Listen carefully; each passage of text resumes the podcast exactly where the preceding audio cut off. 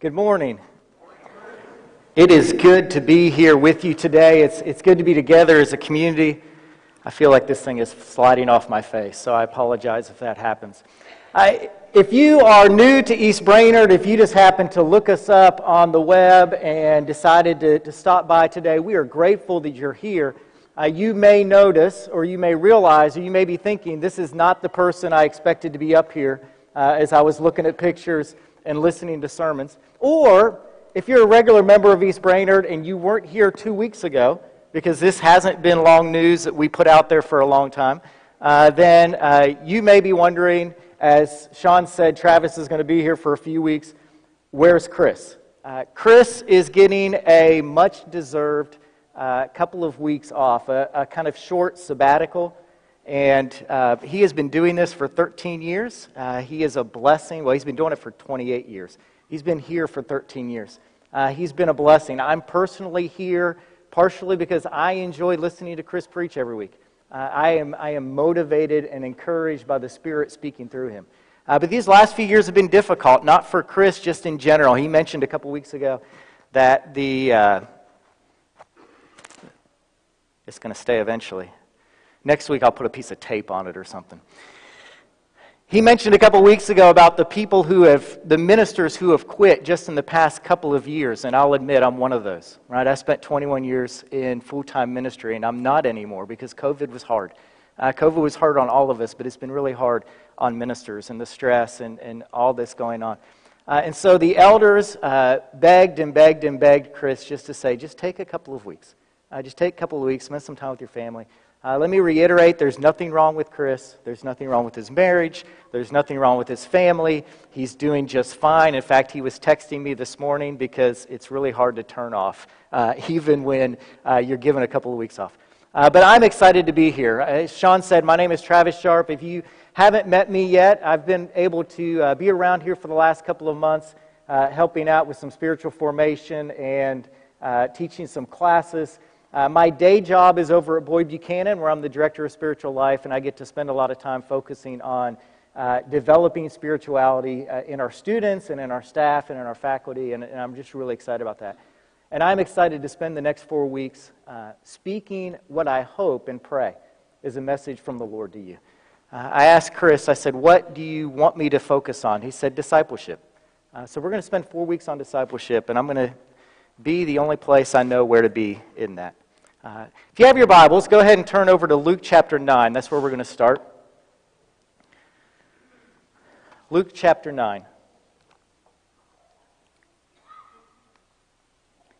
Starting in verse 18. The word of the Lord this morning. Once, when Jesus was praying alone with only the disciples near him, he asked them, Who do the crowds say I am? And they answered, John the Baptist, but others Elijah, and still others, one of the ancient prophets, has arisen. But Jesus said to them, But who do you say that I am? And Peter answered, The Messiah of God. Now, Jesus sternly ordered and commanded them not to tell anyone, saying, The Son of Man must undergo great suffering and be rejected by the elders, the chief priests, and the scribes, and be killed and on the third day be raised. And then he said to them all, If any want to become my followers, let them deny themselves, take up their cross daily, and follow me.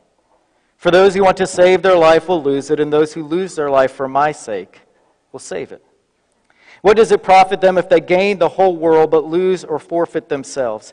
Those who are ashamed of me and my words, of them the Son of Man will be ashamed when he comes in his glory and the glory of the Father and the holy angels. The word of the Lord. Thanks be to God. Grace, cheap grace, is the deadly enemy of our church. We are fighting today for costly grace. With those words, Dietrich Bonhoeffer begins the first chapter of his famous book, The Cost of Discipleship, a book which does not shy away from the challenge of complete commitment and undying devotion to the way of Jesus. The year is 1937. Bonhoeffer is only 31 years old at the time of writing. For those of you who are history buffs, you know that 1937 Germany is an interesting time.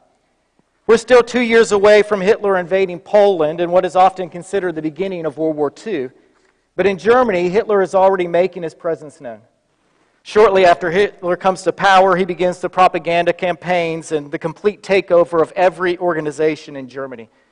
And because there is a state church in Germany, like there is in many nations around the world, Hitler is able to set up puppet elections and bring his own Nazi regime into power and elects Ludwig Mueller as bishop of the German church.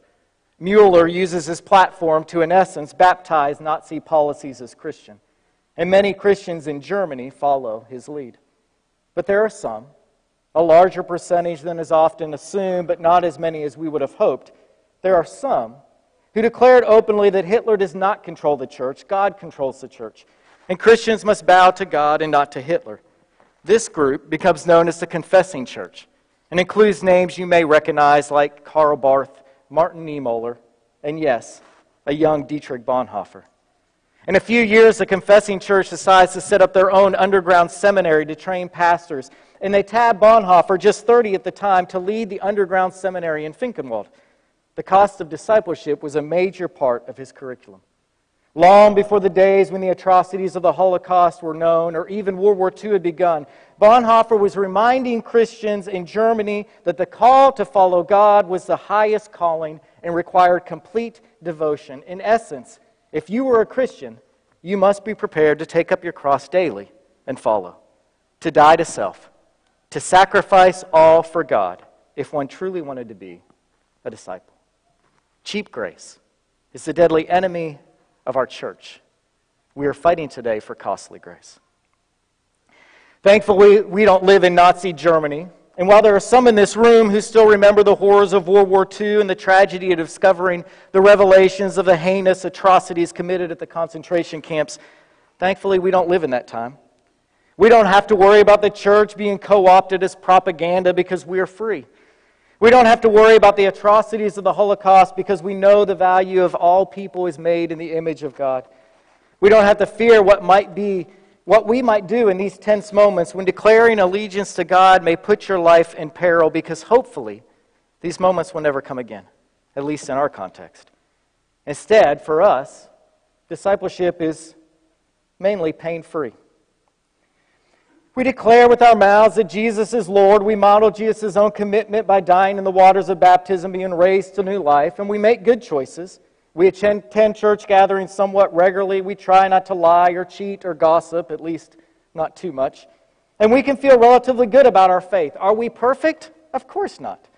We know we sin. We know we mess up. We may not want to stand up here on Sunday morning and announce all of our sins to the congregation.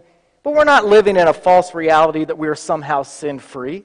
We are sinners in need of grace, and we're grateful for the grace God has bestowed upon us through the blood of Jesus because we know we deserve death, but we have been given life.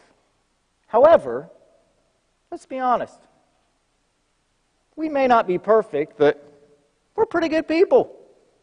We're concerned for each other. We give our money to the church in good causes. We don't really commit crimes, at least not often. We are faithful disciples of Jesus Christ, saved by grace, thankful for grace, and that gives us hope. A couple of days ago on my morning run, I was listening to the audiobook Swing and a Hit Nine Innings of What Baseball Taught Me by Paul O'Neill. Now, many of you may not know who Paul O'Neill is. He retired from professional baseball over 20 years ago, and he's not a Hall of Famer. However, he was one of the mainstays of the late 1990s New York Yankees that won four World Series in five years. And since I'm a Yankees fan, he's a player I remember well. So the other day, when I was looking for something new to listen to on my early morning runs, I found his book and decided I would listen. At one point in chapter 2, he's discussing the moment that he learned that he'd been traded from the Cincinnati Reds to the New York Yankees. And he said that he learned of it because he and his wife came home from being out shopping and they heard a message on their home answering machine. Now, this in itself wasn't new information to me. I remember well 1992 when we, the New York Yankees, yes, somehow we, I'm somehow there, we, the New York Yankees, traded Roberto Kelly for Paul O'Neill. And I wondered at the time, was this a good trade? But it worked out for us. It wasn't the fact that the trade caused me to stop, but I stopped for a moment when I said, when I realized he said he learned of it when he heard it on his own home answering machine. And I thought to myself, no cell phone, just a home answering machine. Now, I don't really think of Paul O'Neill's playing days being that long ago, and yet a home answering machine seems ancient. I don't even remember the last time we had a home answering machine. We may have had one when Avery was born, maybe. I don't remember. She's 15 now. The two groups sitting over here probably have no idea what a home answering machine is, no idea what to do. And yet, we used to have these home answering machines. Now, this is probably showing that I'm getting older than I want to admit, but I'm starting to, to kind of slow down at times and to think and marvel at how quickly technology changes. I have a distinct memory from Athens, Georgia, which would be over 10 years ago now, maybe 11 or 12, when we're eating at a favorite barbecue restaurant that was decorated sort of like a cracker barrel with old antique type things around the walls. And my girls, who were probably six and four, maybe five and three, I don't know the exact age, but they're staring at what I know is an old rotary phone, but they had no clue what this large, oddly shaped machine was in front of them and couldn't imagine why anyone might use it as a telephone when they could use one, they could have one that would fit in their pocket or purse and carry with them. We laughed because they didn't know. And there was no reason for them to know. Technology had advanced, and it had advanced quickly, even in my lifetime. Now, we should know technology and advancement of technology is neither a good thing or a bad thing. It's just a thing. It could be good or bad, it just depends on how we use it. But technology is, is designed to help make life easier. Currently, 40% of my family is in Ghana serving on a mission trip. Thursday morning, three days ago, they were in my house. Now they're in Africa and have been for two days. That's possible because of technology. Travel's easier. As a teacher and a professor, I somewhat worry about the advancements in AI technology and the ability for students to use AI to write their term papers. However, I had a conversation a couple of weeks with a man who was needing to rewrite a manual at work with some updated policies, and he was able to do it in less than 10 minutes because of AI technology. Technology made work easier. I can open up my phone, and because of apps like Life 360, when family members are traveling, I can see exactly where they are and when they arrive safely. And I think back to when I was traveling to college, and I was driving eight hours away from home by myself. And my parents had no idea after I left the driveway where I was until I called them from my dorm room to let them know I'd safely arrived at college. And how scary that must have been, especially the time I forgot to call. Technology has made life easier. I mean, even things like cutting down a dead tree or making hard boiled eggs or enjoying a family movie night together, advances in technology have made tasks easier. We have much to be thankful for. And let's be honest. When we discover an area of life that is too difficult in these moments, some good engineer will develop another way of doing something, and technology is advanced, and life continues to get easier. We like easier. It's why mathematicians and scientists continue to remind us that the shortest distance between two points is a straight line. Go the easy way. It's why my children tell me there's no reason to make your bed when you're just going to get in it tonight and mess up the covers again. Go the easy way. It's why before starting a project, we get all of our supplies together, including, including queuing up the YouTube video so that we know exactly where to begin for guidance. We like easier. We like easier in travel. We like easier in work. We like easier in grocery shopping. We like easier in yard work. And sometimes, when we're really being honest, we like easier in discipleship. I volunteered for that ministry a couple of years ago. Do I really need to volunteer again? I wrote a check when they asked for funds. Do I really need to show up and help at the community dinner?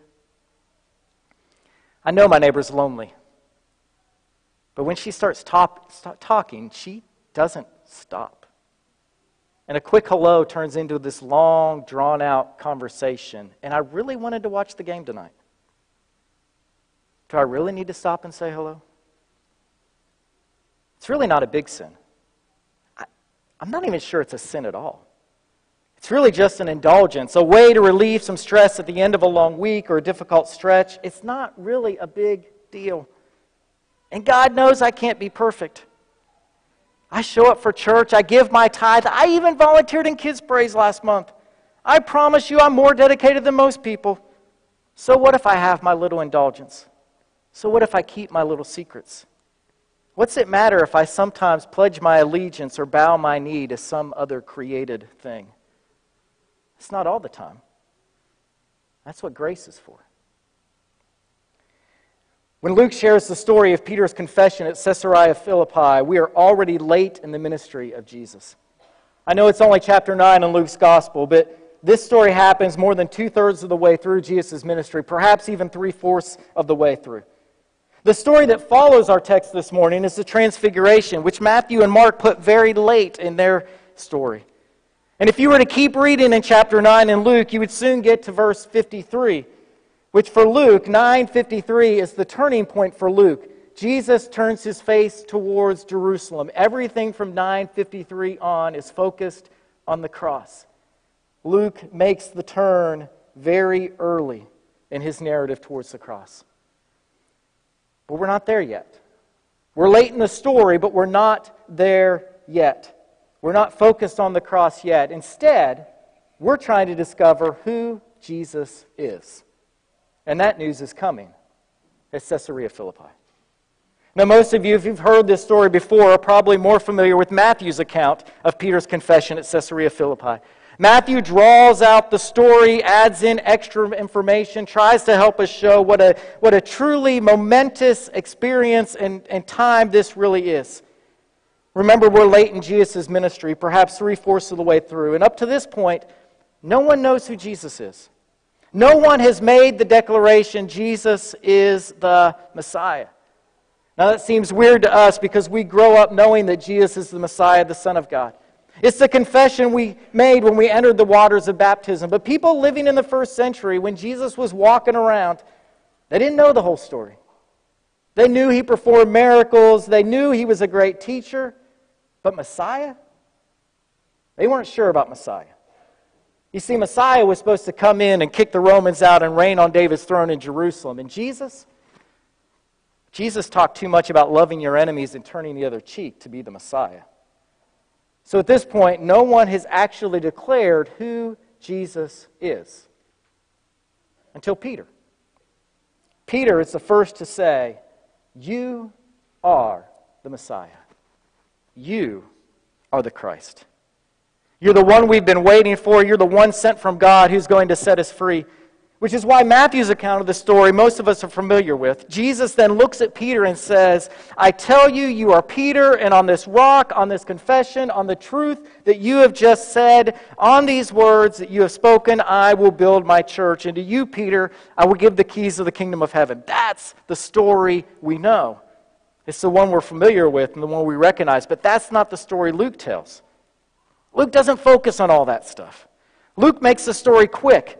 Jesus says, Who do you say I am? And Peter says, You're the Messiah. And Jesus says, Great, don't tell anyone. Slightly odd exchange, especially when done quickly. But as we read Luke, we realize it's not an odd story for Luke.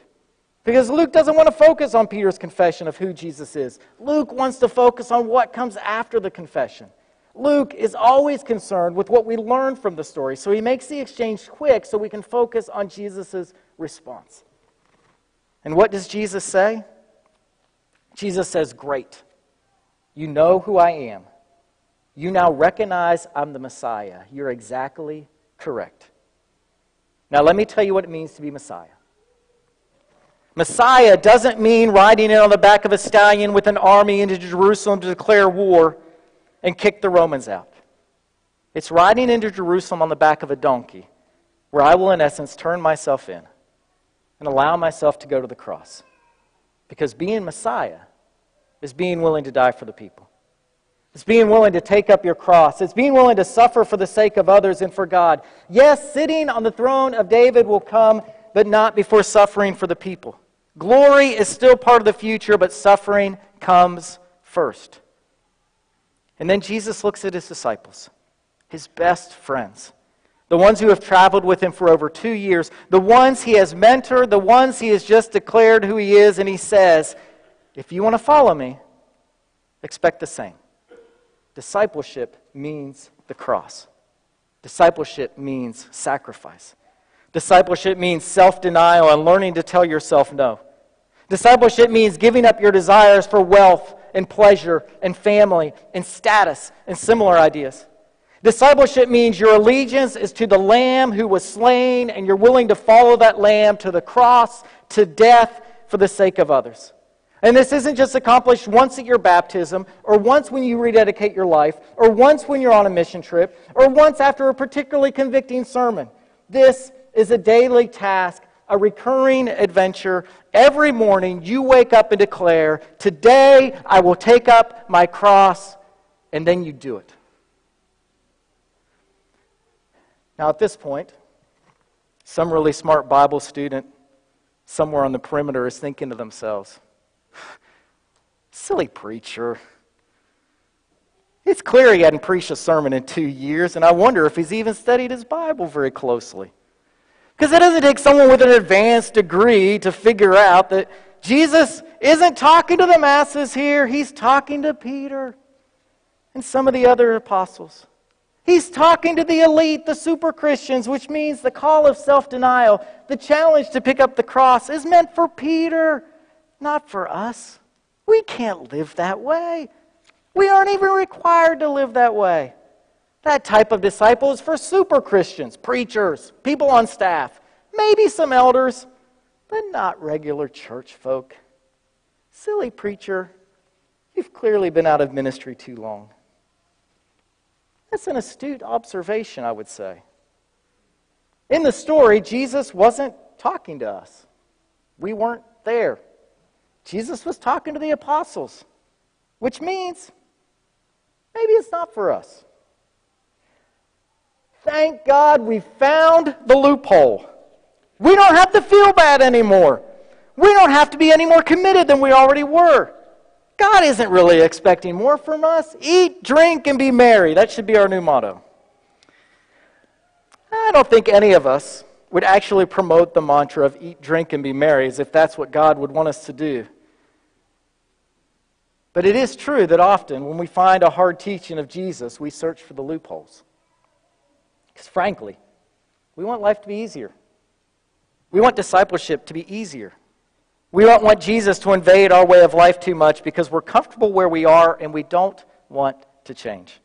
And sometimes, when we read our Bibles, we feel like we might need to change. Because the way of Jesus is hard. You've heard it said, do not murder, but I say, don't even be angry with someone.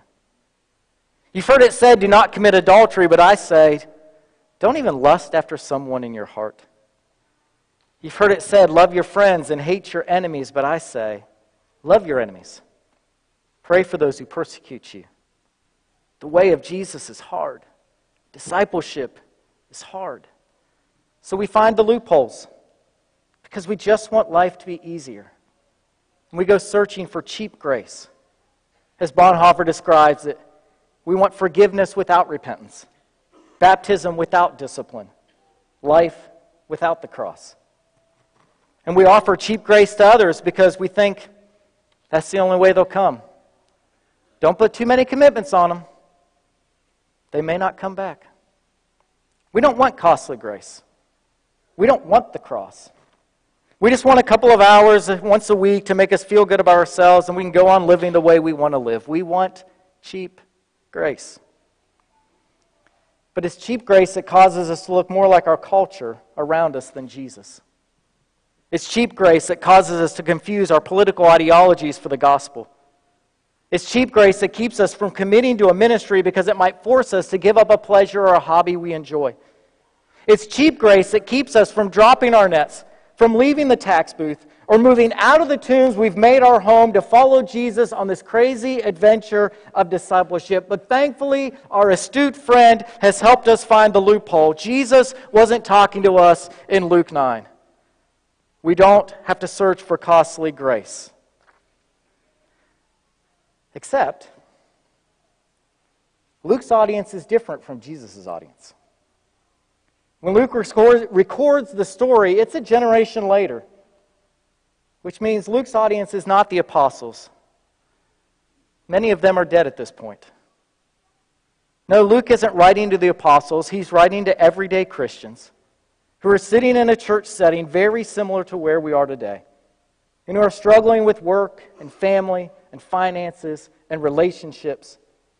Luke is writing to regular church folk, normal, everyday people, people without extraordinary gifts or callings, just normal Christians like you and me sitting in church, which means there's no loophole. There's no denying the message. There's no saying, I can resist. Luke is describing the call of discipleship for all of us, and Luke is saying the call of Jesus is the call of the cross. The call of Jesus is self denial. The call of Jesus is for discipleship, which means sacrifice. And Jesus wants to know do you want cheap grace or costly grace? Do I want cheap grace or costly grace? Perhaps that's the question we should ponder. Perhaps that's where we should leave the message today. Do I want cheap grace or costly grace? Cheap grace is the deadly enemy of our church. We are fighting today for costly grace. May the Lord bless you and keep you. May the Lord make his face to shine upon you and be gracious to you. And may he give you peace. We're about to sing a song. Uh, you may be here today because you want to take on Christ in baptism. Maybe you already made that decision because of what God has been doing in your life, and we would love to celebrate that with you. We would love to take some extra time this morning and witness that. Or maybe you just need prayers. Uh, there'll be some people in the front, there'll be some elders in the back uh, that would love to pray with you if, if that's what you need. Uh, or if you just need to be in your pew and you just need to have a, a moment of self reflection, uh, this song is also for that. Uh, you don't have to come forward. You don't have to go to the back. You can stay where you are and you can spend time with God. Because God doesn't just meet you on the front row or in the back, God meets you where you are. And God would love to spend some time with you. Or grab the person beside you and say, hey, let's talk. Will you pray for me? So we stand and sing.